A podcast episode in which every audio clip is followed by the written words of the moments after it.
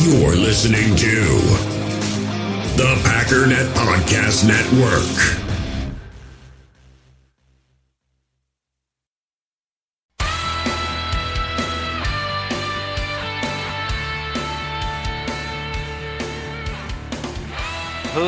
Ladies and gentlemen, welcome once again to the Packernet Podcast. I am your host and resident fanalist, as always, Ryan Schlip. Check us out online, packernet.com. Find me on Twitter, pack underscore daddy.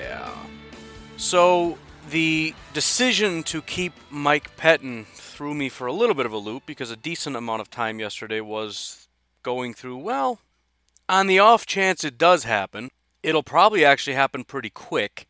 So, I had better start looking into some people that obviously ended up being somewhat of a waste of time. But I still do want to talk quite a bit about it. I, I, I always want to just move on because I feel like I've, I've mentioned everything. But then there's there's more to be said. So I want to talk more about Pettine, some good and some bad. And so I might sound a little bipolar. On one hand, screaming at Mike Pettine, on the other hand, yelling at everybody that says he should be fired. But um, the, the, the, the bottom line is, I don't know but I do know that we don't have enough information to definitively say he's the problem, his defense is garbage, and will never be a good defense as long as he's our defensive coordinator. It's okay if you think that and you take the information that you have and that's the conclusion you come to, but you don't know that. So I want to talk a little bit about that. I started one of my really fun off-season projects, and one of the cool things is because I did most of this last year, a lot of the groundwork is done. So last year, half the time was spent just trying to figure out how to do it. And then this year I can just kind of plug in new numbers and boom, there you go. But uh, instead of doing it all in one day because it's a fun little project, I figured I'm just going to do one position, talk about it, and then we'll move on. But the project du jour is um, rather than, you know, at times I would look at, for example, wide receiver, which is the position we're talking about. And I would say, you know, if you're top 32, you're good enough to be a number one. If you're top 64, blah, blah, blah, blah, blah, right? The problem is you got some teams with like Tampa Bay having two top 10 wide receivers. This is based on PFF, by the way. I know there's maybe one other way that you could do this, but I'm, I'm going to stick with PFF. No offense to DVOA, I just I like PFF a little better. It's not perfect, but I still think it's the better metric when you are actually watching every single play and every single player on every single play, whereas I feel like DVOA has a lot more assumptions kind of built in. It's probably the second best thing, but whatever. Also, I get to do that for all the positions, and DVOA only does it for some of the positions. But what I did is I actually looked at all the 32 teams' number one wide receivers and ranked them against our number one wide receiver. I took all the team's number two wide receivers and ranked them against our number two, and then all the number threes against our number three. It's a little bit dicey in terms of who's the one, two, and three, but I kind of did what I felt was the best thing. Uh, primarily, I'm focused on highest grade, but a lot of times there's a clear number three and it's not the third best person, so you got to make some decisions there. Even for the Packers, for that matter, I did go with Kumerow, although you could make a strong case for MVS, as surprising as that sounds. MVS was the worst wide receiver, but he was the third highest in terms of receptions. If you actually filter out the wide receivers to 20% of the total, we had th- exactly three wide receivers, and it was Davante, then Lazard, then MVS. But I decided to opt for Kumerow. And also something to keep in mind, I understand Kumerow is probably not going to be here next year. This is looking back on last year, not trying to look forward into the future. In fact, it's probably going to help inform what we do going into the future. So that was that. And then I want to also look at some of our assistant coaches because now that we kept Pettine, the frustration is probably just going to move downhill. Unless this is just entirely on the players and there's no assumption of anything being done wrong by the coaches, but I, I have to assume there's going to be a little bit of turnover. And then uh, free agency in the Senior Bowl. So there you go, pretty jam packed, but that's what we got. Anyways, make sure you are in the Packernet Podcast Facebook group. Make sure you like the Packernet Podcast Facebook page. If you'd like to support the podcast, patreon.com slash pack underscore daddy. I do have my uh, big board with I think over 400 prospects. I think is what it is. 407 prospects, and what it is is a uh, consensus big board. So it's an aggregate of all the different big boards. I just signed up for uh, ESPN. I've avoided it for a very long time, but I figure if I'm going to do it, I better do it right. So I got uh, McShay and Kiper's big boards in there. And then today I just saw Daniel Jeremiah dropped his top 50, so I'll be adding that. But if you'd like to see that, be sure to get into Patreon. You can see it for as little as a dollar a month. I'm going to be updating a lot of draft stuff. I've got a I just finished my mock draft actually, so I'll probably be putting that. I think I'm going to put that on Packernet, so that'll be free to see today. But it is based on this year big board. And a special thank you to Michael, Christy, and Mike for jumping in on Patreon. Really appreciate that. We are up to 67 patrons. So I'm assuming at this pace we're not going to get to 100, but we are still going to have a giveaway of a free T-shirt. Hopefully by next month we'll be able to. Uh, once we cross that 100 threshold, we'll have somebody design their own T-shirt. It'll be available in the store, and so that'll be pretty cool. Anyways, let us take a break. We'll start talking about some stuff. See, I, I know there's a, a few of you out there who, who are hearing me say this spring you should go to Arizona, and you're thinking, why would I do that? Spring is like 70 degrees, 70 degrees in Wisconsin. It's beautiful here. No, no, no, no. Starts in February, Haas. February 22nd is uh, day one. So still a little bit chilly around here. It's going to be a foot of snow. Mark my words. So rather than shoveling out that foot of snow, because you're going to get that random springish day, like February 18th, where it's going to be like 45, 50. It's going to feel like the greatest day of your life. And you're going to feel like, ooh, spring's already here. It's coming early. And then it's going to be four below in a blizzard. Don't, don't, don't let winter play its games like that, all right? Homie, most certainly don't play that. Instead, you should be at American Family Fields of Phoenix, where the Milwaukee Brewers play. You should be getting phone calls from your neighbors saying, Hey, you okay? I haven't seen you in a while. It's where you're stuck in your house. And you're like, Nah, dude, I'm in Arizona. wearing short shorts and a Tommy Bahama. Because I can. And when you're done watching the Brewers, again, 10 stadiums, 15 teams, all within 50 miles of Phoenix. Get yourself some autographs, watch some good baseball. You can do all of this when you plan your spring training getaway at visitarizona.com slash spring training. Here's the problem, though. Your next door neighbor Frank is kind of a thief and you just told him you're not home, you're in Arizona. So now you got to worry about your stuff. You know Frank was eyeing you up as you were carrying in that 70 inch you just bought. I don't trust Frank. You don't trust Frank. That's why you should check out SimpliSafe. Because SimpliSafe Home Security is like getting commercial grade enterprise level security, but for your home. Think about the security that Fortune 500 companies use. The kind where if somebody even walks by looking weird, cops show up. That's exactly the kind of security you're going to get with SimpliSafe. If somebody breaks into your house, there are cameras that are activated that get sent straight to the police so they know this isn't just some weird thing, some another false alarm, dumb home security system that I keep checking out, and every time I do, 99 times out of 100, there's nothing going on. Nope. Video evidence. He's in the house. He's currently using the washroom, but presumably when he gets out, he's going to take some stuff. You better get over there. And come heavy, because Frank's a little weird. But just in case you're cool with Frank and you don't think he would do that to you, they've also got uh, protection against fires, water damage, carbon monoxide. It's monitoring your home, your windows, everything about your house 24 hours a day with a direct link to all the people that need it the police, the fire department, etc., etc. And you get all this for 50 cents a day, no contract. So go to simplisafe.com slash overtime today to get a free shipping on your order plus a 60-day money-back guarantee. That's simplisafe.com slash overtime to save on home security today. simplisafe.com slash overtime. All right, so let's talk Mike Pettine. It's so hard to know where to start with positive and negative without just saying both at the same time and sounding bipolar, but there is both. Well, first of all, let's say that Eli retired. Kind of big news. Probably should talk about it. Kind of a foregone conclusion, also. So Congrats to Eli for being the highest paid quarterback ever. Not per year, but you know, over the course of his his everything, highest paid. His brother second highest paid. They're doing all right as a family. Well, let's let's start with this. First of all, there was a video of Matt LaFleur, and I could go and find it and play it, but I, you know, let's just keep rolling here. Coming out and and what I had seen was about 5,000 responses to it on Twitter before I actually saw the video and listened to it by Uh, the entire jury of, of Twitter users, Matt LaFleur was clearly indicating he was not happy with Pettine. I don't hear that.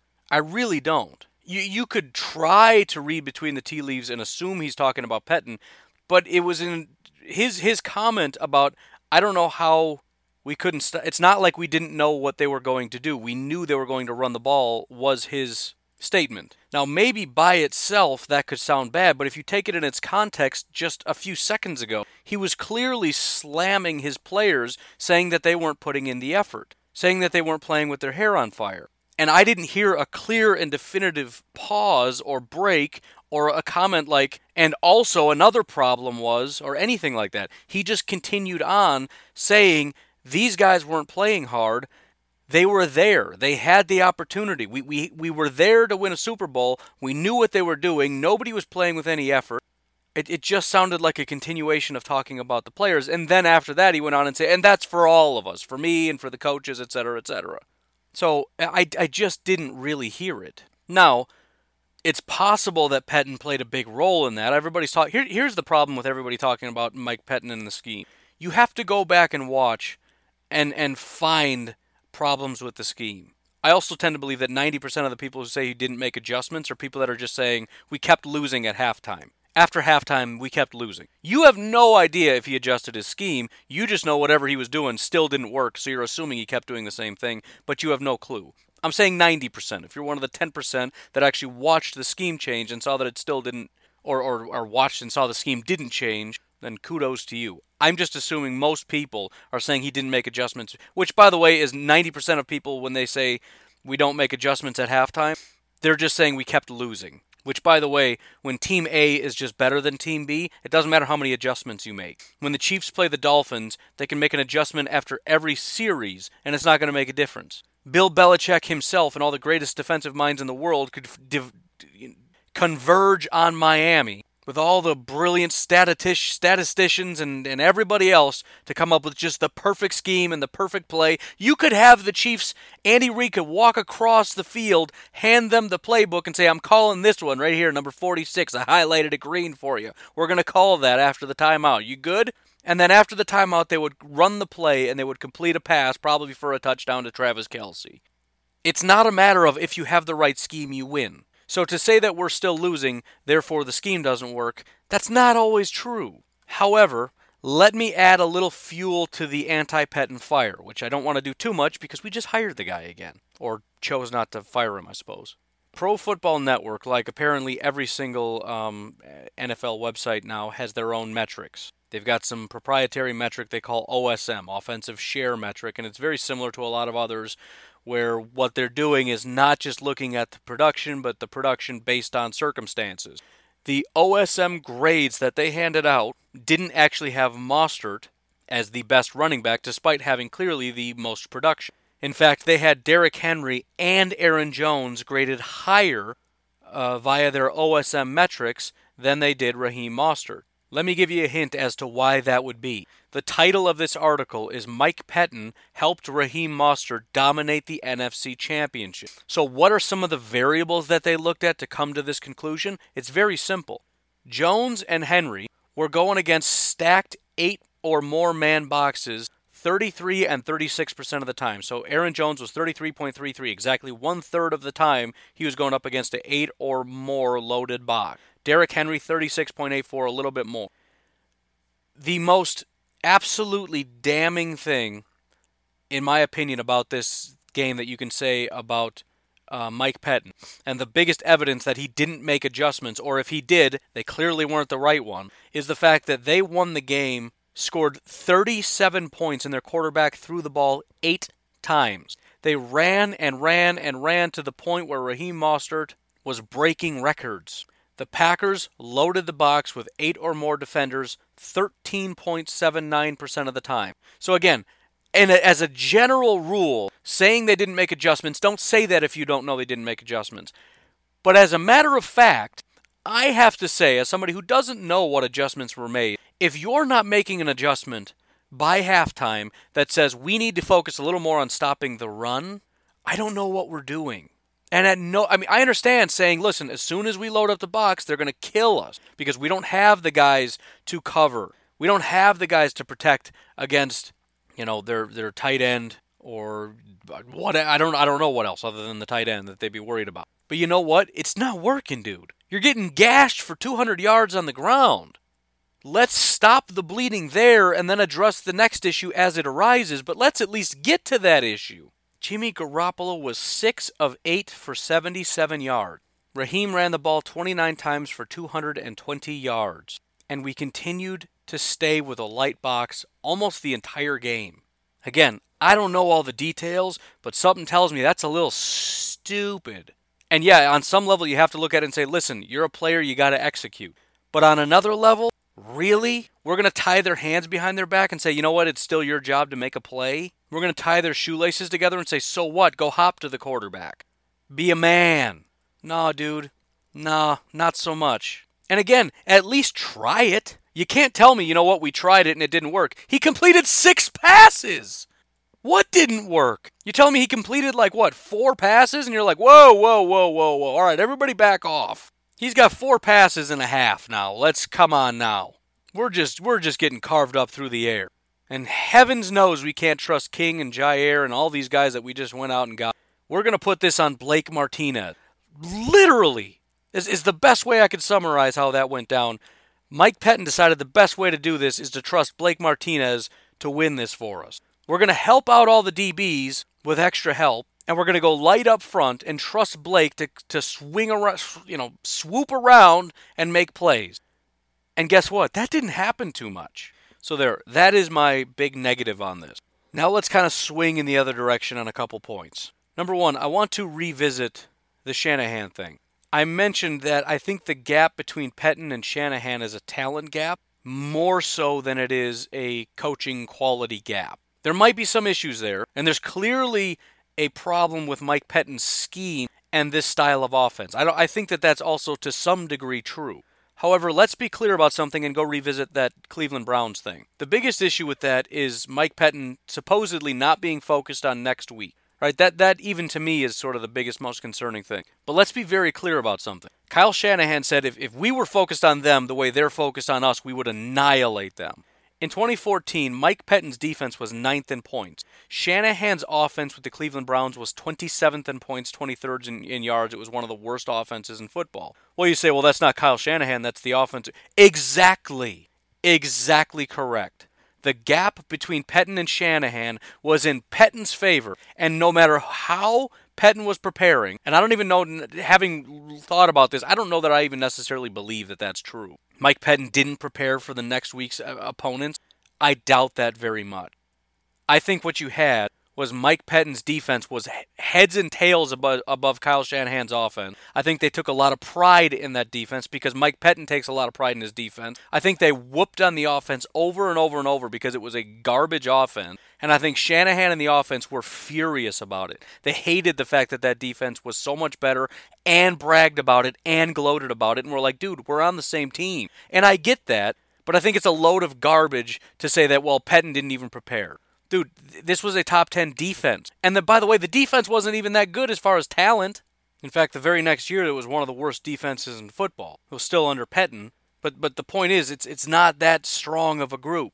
They were just kind of clicking that year. And the fact of the matter is, the talent gap, the scheme gap didn't exist. This offensive genius couldn't make his players be better than Pettine's defense. So, yes, Pettine does know how to beat Shanahan's offense. However, and, and listen, See, I, I don't know if I even want to go there yet because this is where I'm really torn. And I guess I didn't say all the negatives quite yet. Let's continue on and then I'll, I'll talk about my conundrum. So there's that, right? Shanahan is just better than Pettine. Eh, maybe.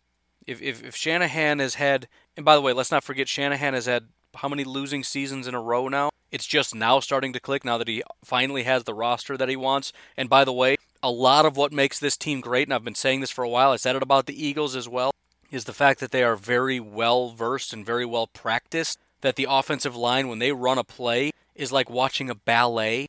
And so it's not just talent, it's execution.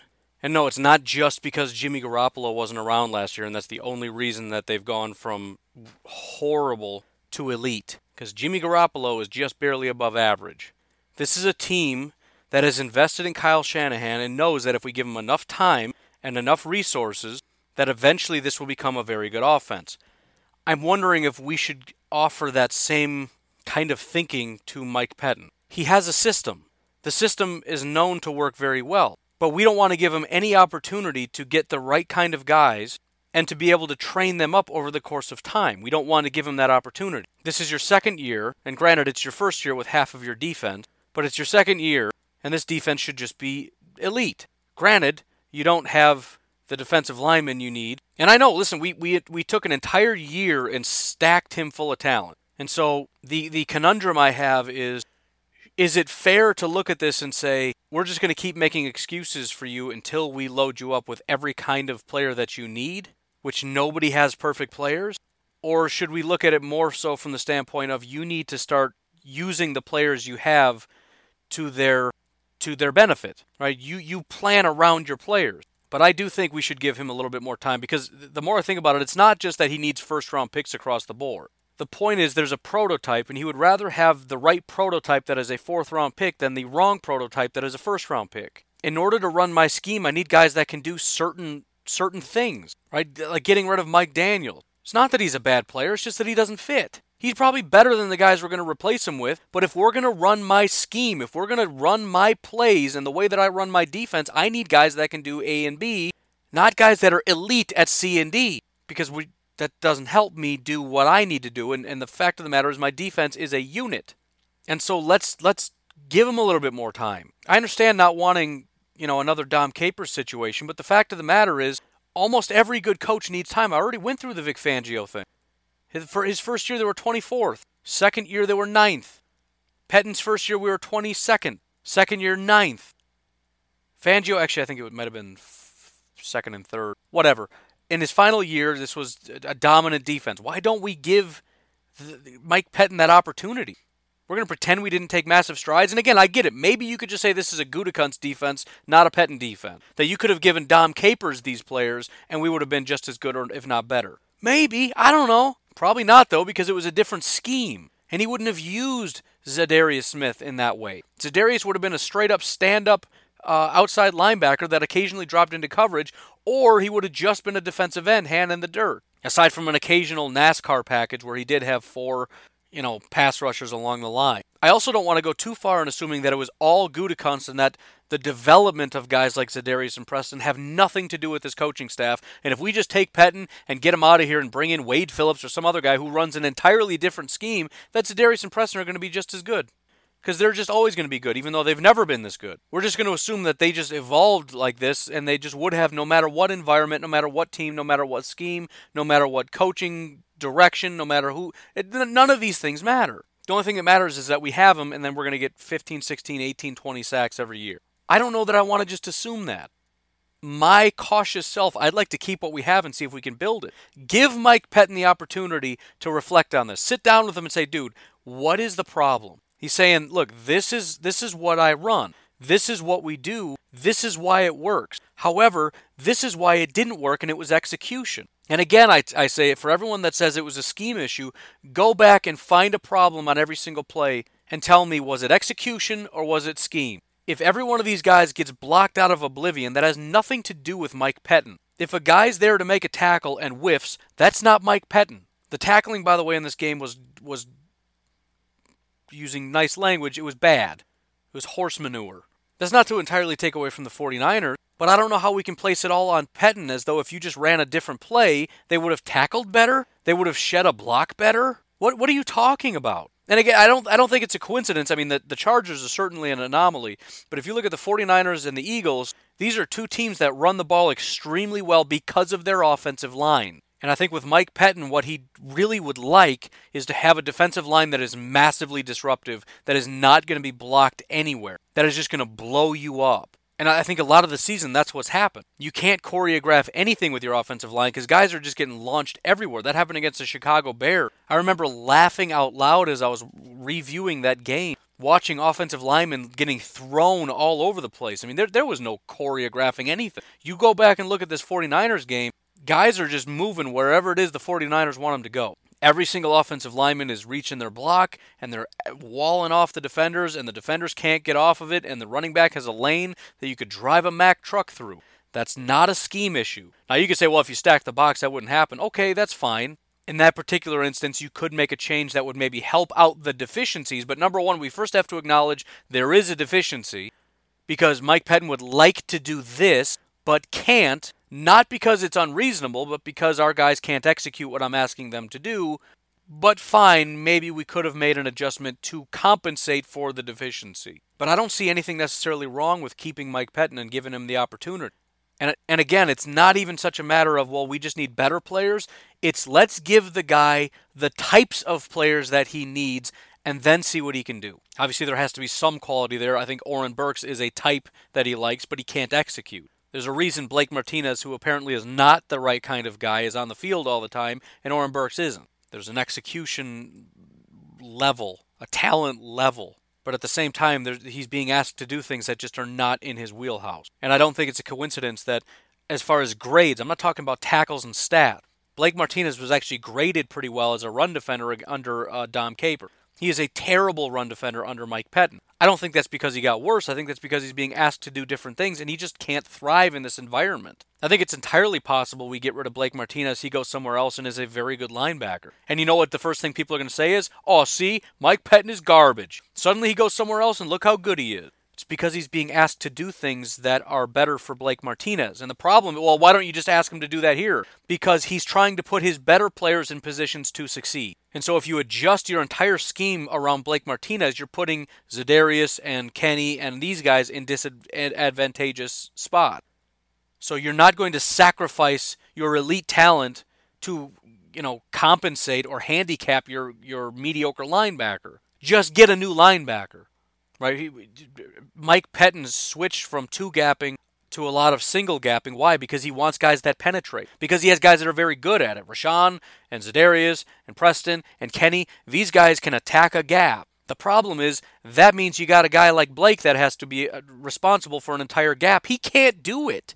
He was much better under Dom Capers, where you got guys that are two gapping because they're responsible for for waiting and then reacting. So if he went through this hole, we shed our block and we go get the guy. And Blake just kind of cleans up and he was good at it. He just kind of hung back, waited to see where he was going to go. Nobody was getting up to that next level because these guys are just controlling the offensive lines. I think Dom Capers made it easy on the linebackers. Mike Pettine does not. And I think Mike Pettine requires better linebackers than, than Dom Capers did. And so, again, there's a lot of questions, but I think dumping Pettine prematurely and then going out and saying we should go get the Wisconsin uh, defensive coordinator just seems crazy to me. I mean, I, I understand there's some benefit to it, but at on some level, experience has got to play into this. And and even Jim Leonhard, the defensive coordinator, has said he's you know I'm flattered by all the, the talk about moving on to the the pros or getting a head coaching job. And he might, but he even said I'm focused on on just doing what I'm doing now because a lot of these guys have forgot more than I know. I, I mean, I, I think mentality wise, I think he's he's got some great potential. I think there's a lot of upside to getting a young guy like that that has the ability to innovate, but also understand he's spent his entire career studying uh, college offenses. And there's some overlap, but he comes here and has to learn how to stop Kyle Shanahan. He comes here and has to learn how to stop Andy Reid. He has no idea what he's doing. For me personally, if we're going to switch, I'm looking at a guy like uh, Kris Richard, I think is how you say his name. It's Richard, but I, I don't think it's Chris Richard. The uh, defensive backs coach that was the DB coach for the Legion of Boom, and the guy that moved to Dallas and took that hapless DB group to creating one of the probably the most sought after free agent defensive back this year, Byron Jones, just turned him into a freak. I, I think there was some potential there. But you got to understand that requires tearing everything down and starting over. What is the point in starting the process of building toward a Mike Pettine defense, and then after one year of slowly building in that direction, we give up on it and start tearing down and rebuilding again? Let's keep growing. Why not give Za'Darius a second year in this scheme, and Preston, and Amos, and Savage? The, and beyond that, just the narrative that this wasn't a good defense surprises me. I, I, just I don't know where this came from. The, the the thing I keep hearing is, okay, fine, it wasn't a bad defense, but it was bad at the biggest moment of the year. That's kind of irrelevant, isn't it? It's a great defense with deficiencies. So either he has no deficiencies and can't be beat by anybody, or we get a new defensive coordinator who, by the way, is going to have deficiencies, especially if it's a new scheme and he's working with Mike Pettine players. We're going to fall back to 29th defense again because we're going to take Mike Pettine players who are who are here to run a certain scheme and we're going to ask them to do different things that they can't do very well. And we're going to have to start getting rid of them and getting in new defensive players again. I just I don't get it. We swept the NFC North largely because of Mike Pettine and this defense. By the way, the guy has got the Minnesota Vikings pegged. I don't think that's a bad thing. As much as Shanahan might have Pettine's number, Pettine certainly seems to have Gary Kubiak's number. And the fact is, we, we just want to forget about that because we're angry. He's the reason we lost, and so I'm angry, so he needs to go. This is not a bad defense. And by the way, it's not just, you know, we look at it in the macro and say, well, he can't stop the run. Dude, the Vikings just want to run the ball. and they're very good at it. And they have one of the better running backs in the league. They have a very similar offense to the 49ers in that it all revolves around running the outside zone scheme. The Vikings scored 26 points in two games. This defense that everybody hates only allowed teams scoring more than 24 points four times. Twice to the 49ers, once to the Chargers, once to the Eagles. And here's the here's the crazy thing. So this was a defense that was almost unanimously amazing. Almost zero games were not good. And you could almost include the Chargers in that. 26 points is not exactly the most elite performance ever. It was a, a, a, knockout, not because of the defense, but because the offense got 11 points. The offense scored 27 or more points in just about half of the games they played. So that was a winnable game. But again, you've got the Eagles and the 49ers who have these offensive lines that tend to dominate the Green Bay Packers defense because of deficiencies that they have to the point at which the Eagles scored 34, the 49ers scored 37 twice. Here's the question though. What if they're just a couple players away? Get them a defensive lineman and a linebacker, and suddenly those problems go away, and suddenly the 49ers and Eagles, and I'm not saying we automatically beat them, but I'm saying you maybe bring that from 37 down to 26, 24. In other words, here's the problem we have with these specific teams and teams that have these attributes and quality. And here's how we fix it. Why don't we give Pettine the opportunity to fix it? Why don't we trust the man that give us one of the best defenses we've had in in ever? Ever's obviously overstating it, but I mean very long time. The last time our defense was out of the 20s in points was 2015, and they were ranked 12th, which is not as good as 9th. And yes, I'm using points because, again, despite all the advanced analytics, scoring points is the name of the game. And so I think it matters. 2014, they were 13th. 2013, they were 24th. 2012, they were 11th. That's not as good. 2011, they were 19th. Not as good. 2010, they were second. So the last time the defense was this good was the year we won a Super Bowl, and not surprisingly, we got to the NFC Championship game with this defense. And the answer for a lot of Packer fans is let's blow it up and start over. We went from 22nd to 9th, and as a direct result of that, went to the NFC Championship game because it sure as heck wasn't the offense that got us there. And we know that what's going to get us a Super Bowl championship is having a quality defense, and we won't give Mike Pettine the opportunity to solve the answer to three games Three games he lost control, and we're not going to give him the opportunity to say, here's how to fix it. The guy that dominated almost the entire season the guy that helped us beat Minnesota in Minnesota, the guy that helped us sweep the division, get a first round bye, get to the NFC Championship game, largely because of Mike Pettine. We're not even going to give him the opportunity to say, hey, by the way, those three games we got beat up on by our defense. Something that, by the way, over the last five years happened half the season, getting just run up on. But it happened three times. Do you have an answer for why that happened? What would be the solution, and what can we do to help you? You think Mike Pettine doesn't have an answer? Can we give him the opportunity to fix three games, please? But because one of them was the NFC North Championship and you're still pouting, we got to have a fire everybody party. I just don't get how everybody turns on Pettine so quickly. Three games! And, and again, they all have very similar characteristics offensive line dominating the defensive line. That's the story when you talk about the Eagles and the 49ers. They have an offensive line that is just remarkable. Do you want to know why the Vikings, who are a very good team, don't have any ability to beat the Packers? Because their offensive line is trash. It's very hard to beat the Packers' defensive line, but if you can, you can beat the whole defense. So what do you do? Is this insurmountable? Do you think maybe there's a solution in there somewhere? I think there is but maybe we should just give up. Maybe we should let a, a college defensive coordinator who's been a coordinator for what, two years now as a defensive coordinator? We should have him take over this thing. We should bring him up to the big leagues and have him go up against some of the most brilliant offensive minds in all of football because although he has no he knows nothing about NFL football, he studied college football and dominates in the college ranks. He obviously can take this over.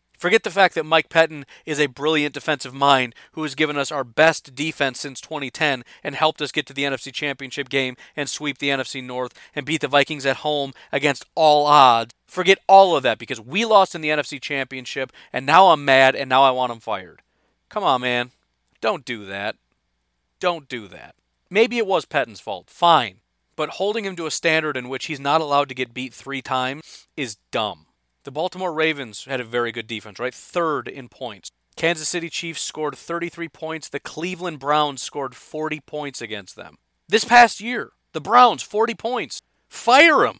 It's just that simple. By the way, they lost in the playoffs. You know why? Well, the team did only score 12 points, but also the defense gave up 28. 28 points. Third highest. Defense is trash. Probably should fire the guy, right? The number one scoring defense, the New England Patriots. You know how many games they had above 26? Three. Same as us. The Miami Dolphins scored 27 points in week 17. Fire the man. The Texans scored 28 points, and the Baltimore Ravens scored 37 points. They lost out on that first round bye because they lost to the Miami Dolphins because the defense allowed 27 points by the Dolphins. Fire the man. If we had beat that team, if the defense didn't lay an egg against the Dolphins, we would have gotten a first round bye. We'd probably be in the Super Bowl right now. Fire him. I don't even know who the defensive coordinator is under Bill Belichick. I mean, Bill Belichick is the. Maybe we should just fire Bill. Clearly, it's run its course because you lost to the Miami Dolphins 20. You get what I'm doing here, right? Relax. Nobody doesn't get beat. Pittsburgh Steelers had an elite, elite defense, top five in point. If you're wondering why everyone's saying that the Steelers are going to be so much better next year, it's because they have one of the best defenses in football. You just didn't hear about it because their offense was trash. Lost to the New England Patriots 33 to 3. Keith Butler should probably be drug out back and beaten with sticks. They scored 26 points, one of the highest point totals they scored all year against the Seattle Seahawks, but they lost because this defense, this supposedly elite defense, gave up 28 points. Same is true for the Ravens, gave up 28 points. Games above 26, again, three. Seems to be a common theme. The Ravens, three. The Steelers, three. The Patriots, three. The Packers, three. Well, 37 is more than 33 whatever. In your universe, you fire Pettine, you get somebody else. And maybe you're right. Again, I don't know. Maybe Pettine just can't fix this. Maybe his scheme is just outdated and it doesn't work. Maybe it doesn't matter, and, and you know, unless we do get elite players along the defensive line, this scheme will never work. I don't know. But I know that throwing in the towel on Mike Pettine when the defense is finally able to deliver seems a little silly. Yes, it's clearly not good enough to beat certain teams, let's also think about it this way. Had the Vikings beat the 49ers, is there any doubt to the fact that when the Vikings came to Green Bay, we would have absolutely had a great opportunity to win? Because it's not that the defense laid an egg, it's that the defense can't play against the 49ers, but they absolutely can beat the Vikings. I think it's almost a, a, a basically a foregone conclusion that if we didn't have to go to San Francisco, but instead the Vikings had won, we would be in the Super Bowl right now. But that's not what happened. Anyways, we got to take a break because I'm already out of time and there's more to talk about. But you you get what I'm saying, right? Be right back. Hey, US Cellular customers, I've got good news, so don't hit skip forward just yet. I'm talking about their special customer event, Us Days.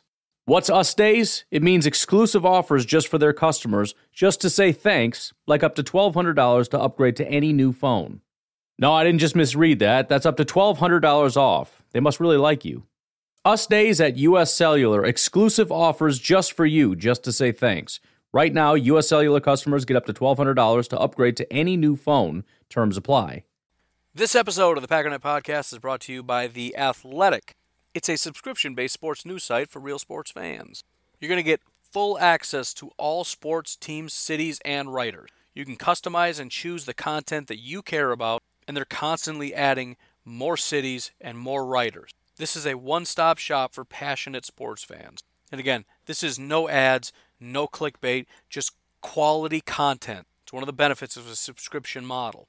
So download the Athletic app and you'll be able to pick your favorite teams and the Athletic is going to devise your own news feed. And if you're ready to get started, go to theathletic.com slash overtime to get 40% off a yearly subscription. That's theathletic.com slash overtime. All right, so what would make sense would be to talk about the coaches, but I don't think we have that much time. I'll save that for tomorrow. Um, one interesting and unfortunate little tidbit when I was doing my big board is if you look, if you can, all the way to the right, there's the, well, not all the way, the second from the, the farthest to the right is the average, which is the average place that these people are put on a board. And the big drop off comes right at pick 29.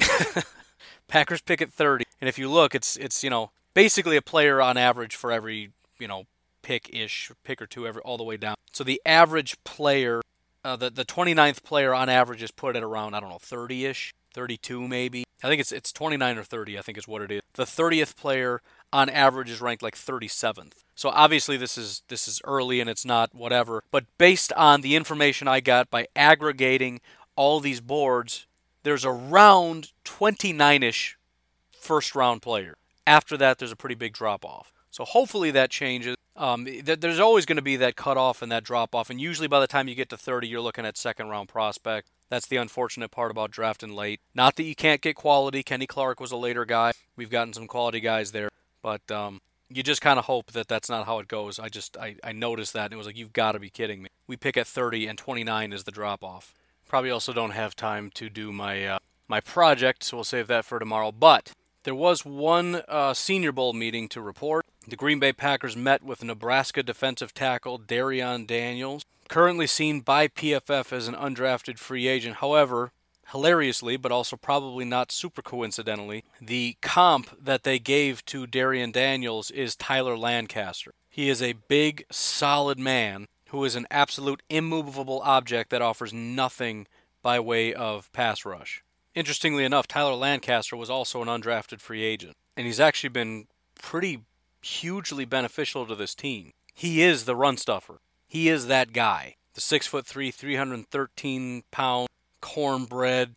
Just hold your ground and don't let anybody move you. He's not an elite player, but for for for a value standpoint, you get a guy like Tyler Lancaster as an undrafted free agent to be able to fill that role. That's hugely impressive.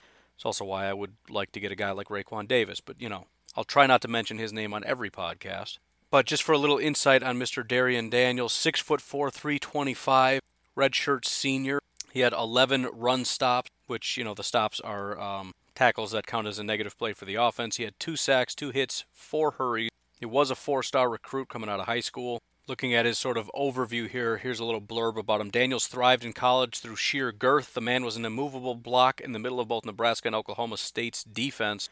While he didn't move backwards, Daniels unfortunately didn't move forward either. His complete lack of pass rush prowess is going to keep him low on our board. Even as a run defender, there are much better options in this class. He was hardly even a playmaker in that regard with no more than 14 stops in a single season. Some of the positives and negatives. Uh, pros, he doesn't relinquish any inch, uh, an inch on the line of scrimmage, already can hold up to double team.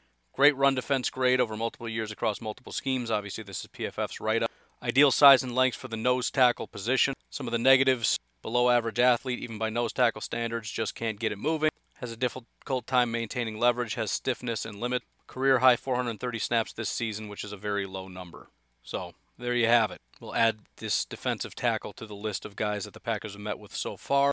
In fact, I don't know. I'll see if I can do something interesting with that uh, with Patreon as far as doing a tracker or something. I don't know. Or could possibly do it on Packernet too. I guess. I don't know. Anyways, that's gotta it's gotta be it. Some stuff I wanted to get to, but I'm just out of time. Tomorrow's another day. You folks have yourselves a fantastic one. I will talk to you tomorrow. Have a good one. Bye bye.